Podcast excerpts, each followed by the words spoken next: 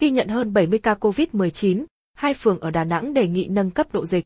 Ghi nhận hơn 70 ca COVID-19, trong đó có nhiều ca cộng đồng, Ủy ban nhân dân quận Sơn Trà đề xuất thành phố nâng cấp độ dịch tại hai phường An Hải Bắc và Đại Hiên Đông.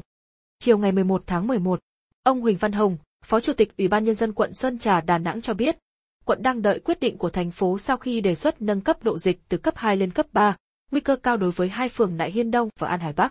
Theo thống kê của Trung tâm Y tế quận Sơn Trà, từ ngày 3 tháng 11 đến nay, tại hai phường này ghi nhận hơn 70 ca COVID-19, trong đó có hàng chục ca cộng đồng. Với diễn biến dịch đang phức tạp, Ủy ban nhân dân quận Sơn Trà đề xuất thành phố nâng cấp độ dịch lên cấp 3 đối với hai phường này. Theo bà Ngô Thị Kim Yến, Phó Chủ tịch Ủy ban nhân dân thành phố Đà Nẵng, quận Sơn Trà đang là điểm nóng về dịch COVID-19 trong đợt mới này. Bà Yến đề nghị Sở Y tế và quận Sơn Trà chuẩn bị kỹ phương án chống dịch trước khi chuyển cấp độ.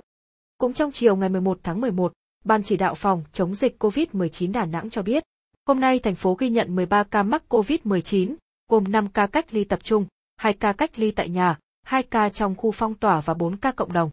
Trong 4 ca cộng đồng có một người trú tại đường Nguyễn Hữu Thọ, phường Hòa Thuận Tây, quận Hải Châu được phát hiện khi lấy mẫu xét nghiệm hộ gia đình, chưa xác định được nguồn lây. Trường hợp thứ hai trú đường Lê Trân, phường Nại Hiên Đông, quận Sơn Trà có triệu chứng, đến trạm y tế phường Nại Hiên Đông lấy mẫu. Trường hợp thứ ba là lái xe từ Lao Bảo, Quảng Trị về trú tại đường Đặng Đình Vân, phường Thanh Khê Đông, quận Thanh Khê sau đó đến bệnh viện Tâm trí lấy mẫu xét nghiệm. Cuối cùng là trường hợp trú tại K325 Hồng Vương, phường Vĩnh Trung, quận Thanh Khê phát hiện khi lấy mẫu xét nghiệm đại diện hộ gia đình.